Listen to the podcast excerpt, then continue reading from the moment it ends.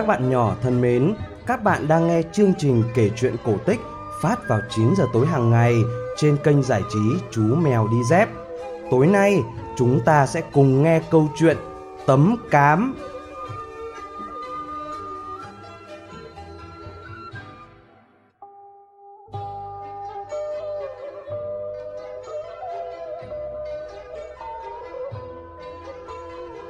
Ngày xưa ngày xưa, Tấm và Cám là hai chị em cùng cha khác mẹ.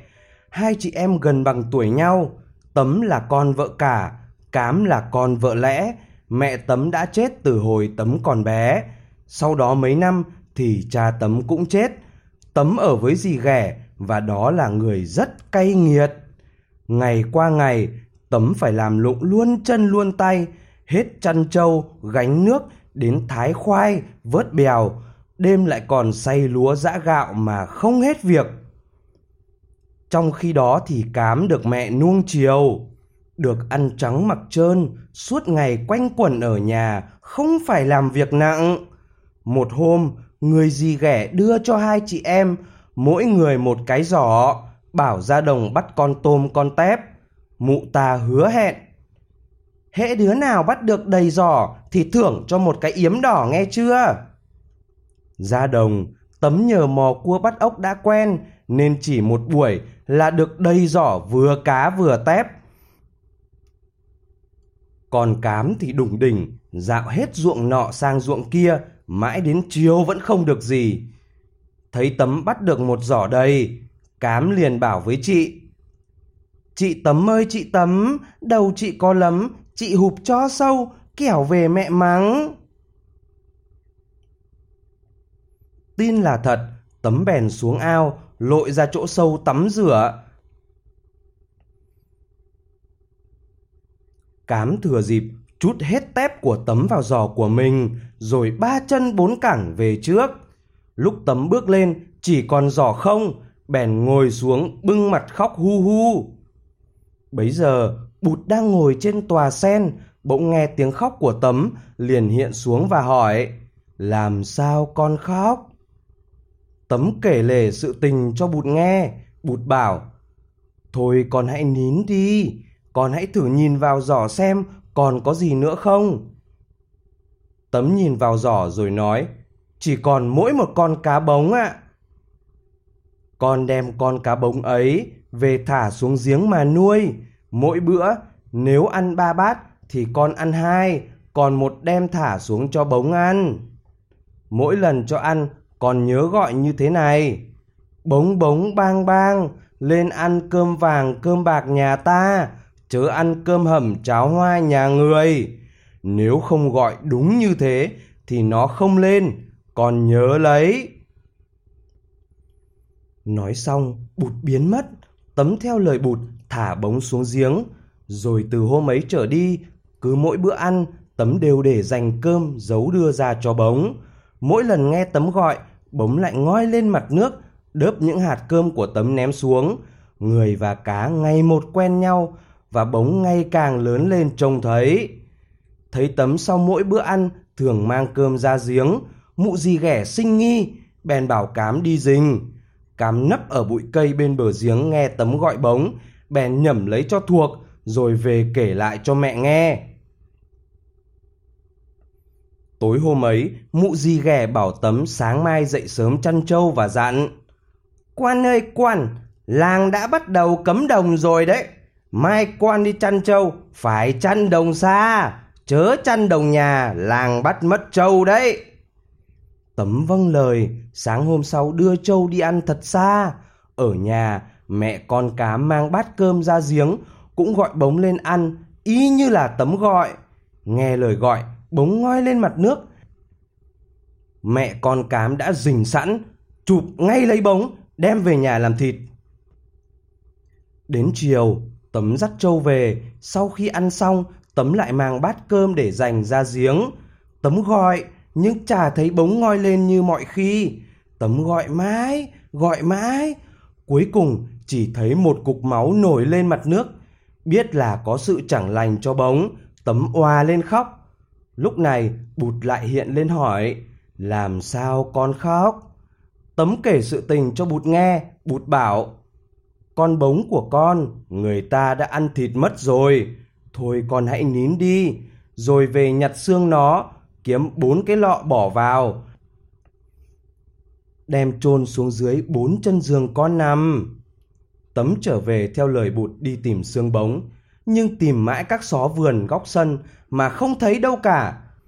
Một con gà thấy thế thì liền bảo Tấm, Cục ta cục tác, cho ta nắm thóc, ta bới xương cho. Tấm bốc nắm thóc ném cho gà, gà chạy vào bếp, bới một lúc thì thấy xương ngay. Tấm bèn nhặt lấy, bỏ vào lọ và đem chôn dưới gầm giường như lời bụt dặn. Ít lâu sau, nhà vua mở hội trong mấy ngày đêm. Già trẻ gái trai các làng đều nô nức đi xem.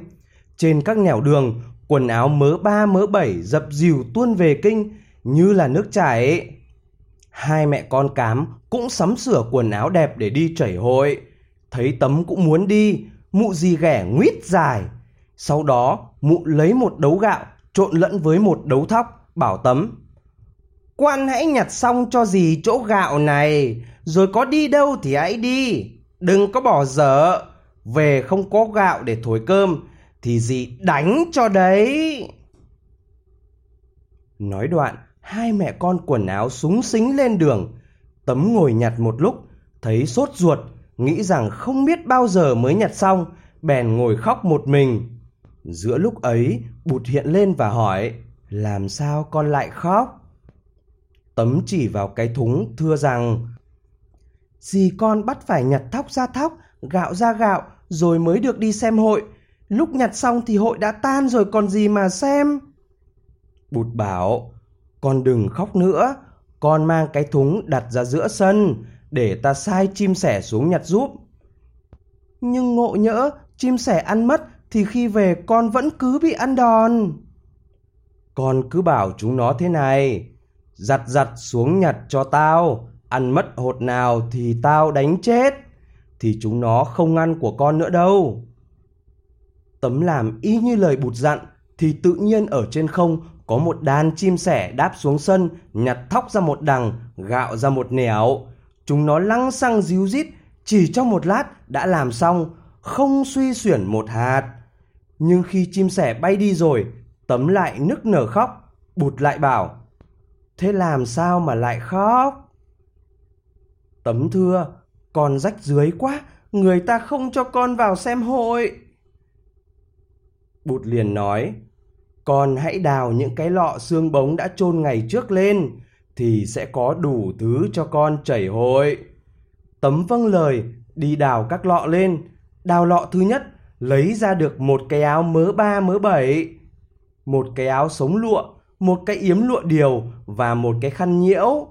Đào lọ thứ hai, lấy ra được một đôi giày thêu. Đào lọ thứ ba thì thấy một con ngựa bé tí. Nhưng vừa đặt con ngựa xuống đất, bỗng chốc nó đã hí vang lên và biến thành ngựa thật. Đào đến lọ cuối cùng thì lấy ra được một bộ yên cương xinh xắn. Tấm mừng quá, vội vàng tắm rửa rồi mặc quần áo đẹp, cưỡi lên ngựa mà đi. Ngựa phóng một chốc đã đến kinh đô, nhưng khi phóng qua một chỗ lội, Tấm đánh rơi một chiếc giày xuống nước mà không kịp nhặt. Khi ngựa dừng lại ở đám hội, Tấm lấy khăn gói chiếc giày còn lại rồi chen vào biển người. Giữa lúc ấy thì đoàn xa giá của nhà vua tiến đến chỗ lội. Hai con voi ngự dẫn đầu đoàn đến đấy tự nhiên cắm ngà xuống đất, kêu giống lên, không chịu đi. Vua sai quân lính xuống nước thử tìm xem, họ nhặt ngay được một chiếc giày thêu của tấm lúc nãy đánh rơi. Vua ngắm nghía chiếc giày không chán mắt, bụng bảo dạ. Chà, một chiếc giày thật là xinh xắn, người đi giày này hẳn phải là một trang tuyệt sắc giai nhân. Lập tức vua hạ lệnh cho giao mời tất cả đám đàn bà con gái đến xem hội ướm thử. Hễ ai đi vừa chiếc giày thì vua sẽ lấy làm vợ. Đám hội lại càng náo nhiệt vì các bà các cô chen nhau đến chỗ thử giày. Cô nào cô nấy lần lượt kéo vào ngôi lầu ở giữa bãi cỏ rộng để ướm thử chân cầu may. Nhưng chẳng có một chân nào đi vừa cả. Mẹ con cám cũng nằm trong số đó. Khi cám và dì ghẻ bước ra khỏi lầu thì gặp tấm. Cám mách mẹ. Mẹ ơi, ai như chị Tấm cũng đi thử giày đấy. Mụ dì ghẻ bĩu môi. Còn nỡm, chuồng Khánh còn chẳng ăn ai nữa là mảnh chĩnh vứt ngoài bờ tre. Nhưng khi Tấm đặt chân vào giày thì vừa như in. Nàng mở khăn lấy luôn chiếc thứ hai đi vào. Hai chiếc giày giống nhau như đúc. Lính hầu reo hò vui mừng. Lập tức vua sai đoàn tỳ nữ rước nàng vào cung. Tấm bước lên kiệu trước con mắt ngạc nhiên và hằn học của hai mẹ con cám. Tuy sống sung sướng trong hoàng cung, Tấm vẫn không quên ngày dỗ cha.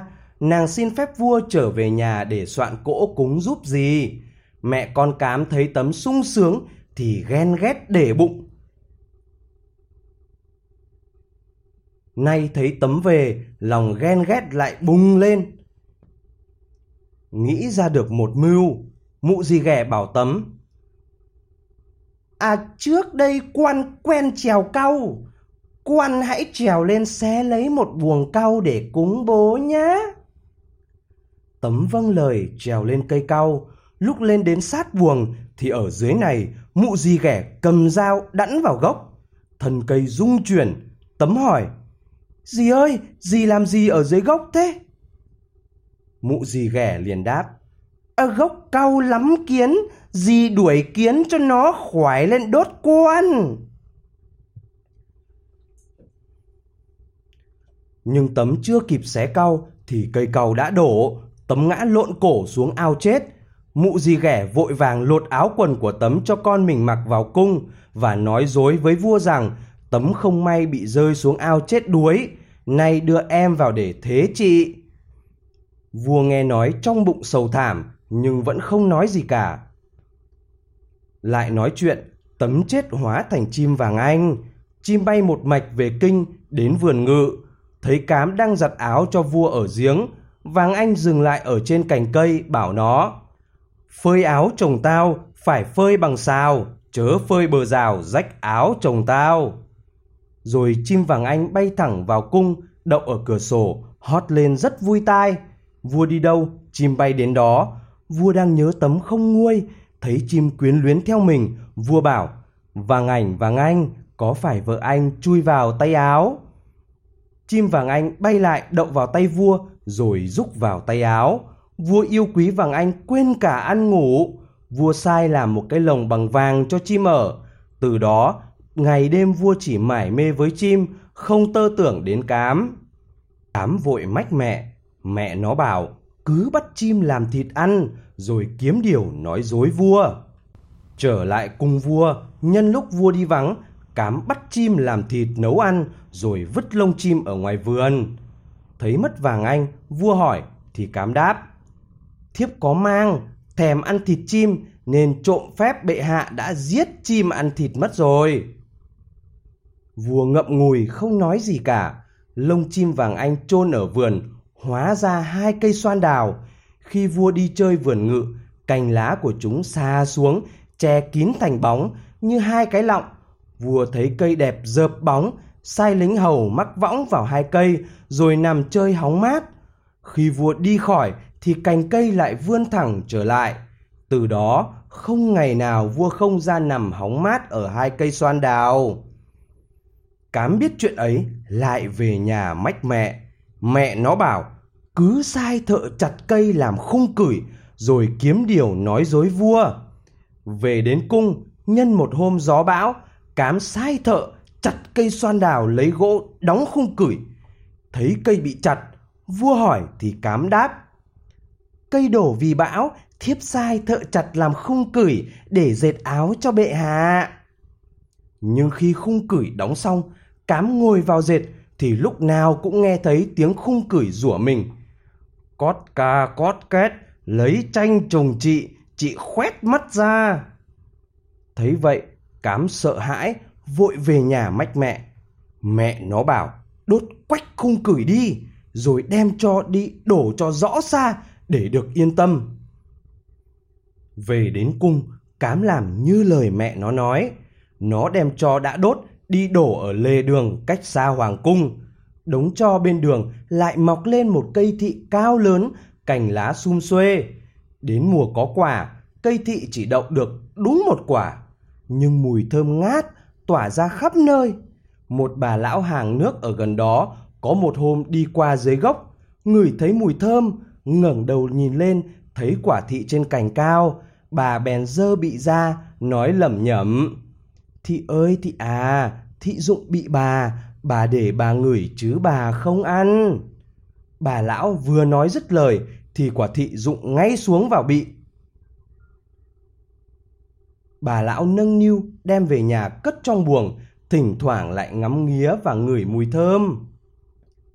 Ngày nào bà lão cũng đi chợ vắng, từ trong quả thị chui ra một cô gái thân hình bé nhỏ như ngón tay, nhưng chỉ trong chớp mắt đã biến thành tấm.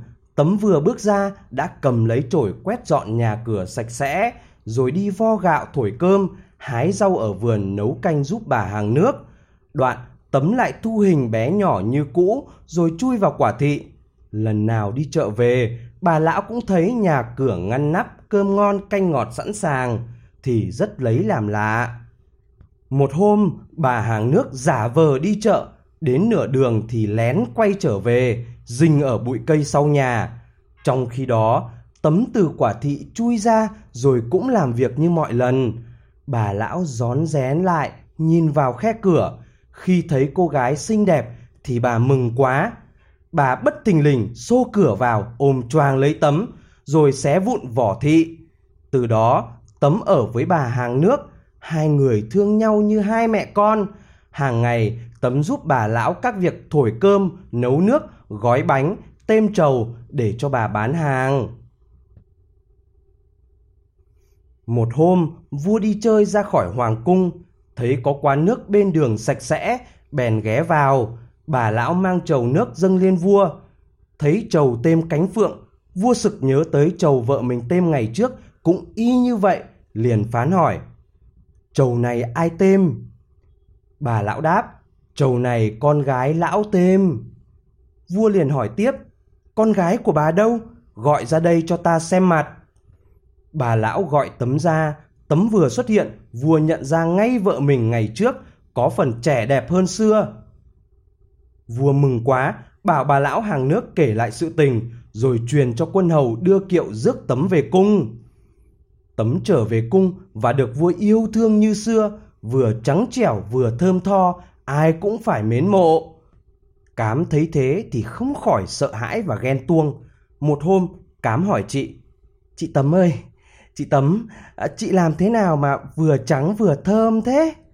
Tấm trả lời, chị trắng vì tắm nước sôi, chị thơm vì bôi nước hoa. Đây là công thức đặc biệt không truyền cho người ngoài. Cám nghe vậy thì năng nặc đòi tấm chỉ cho cách tắm trắng. Tấm giả vờ không chỉ nhưng ngấm ngầm sai quân hầu dựng một cái nhà tắm thật to, đào một cái hố thật sâu bên trong. Đến giờ tắm, tấm sai quân hầu đổ đầy nước nóng sôi sung sục vào trong đó. Đến lúc tắm, tấm múc nước nóng dưới hố cho vào chậu, pha với nước nguội để tắm. Cám lén lút theo dõi, tưởng rằng hố nước sôi chính là bí quyết, nên dình lúc tấm ra ngoài, nhảy um vào hố nước sôi. Kết cục Cám bị bỏng chết nhăn răng. Mẹ Cám ở quê nghe tin con gái chết bỏng nhăn răng thì lên cơn đau tim, hộc máu chết ngay giữa mâm cơm. Từ đó, Tấm và Hoàng tử sống hạnh phúc đến trọn đời.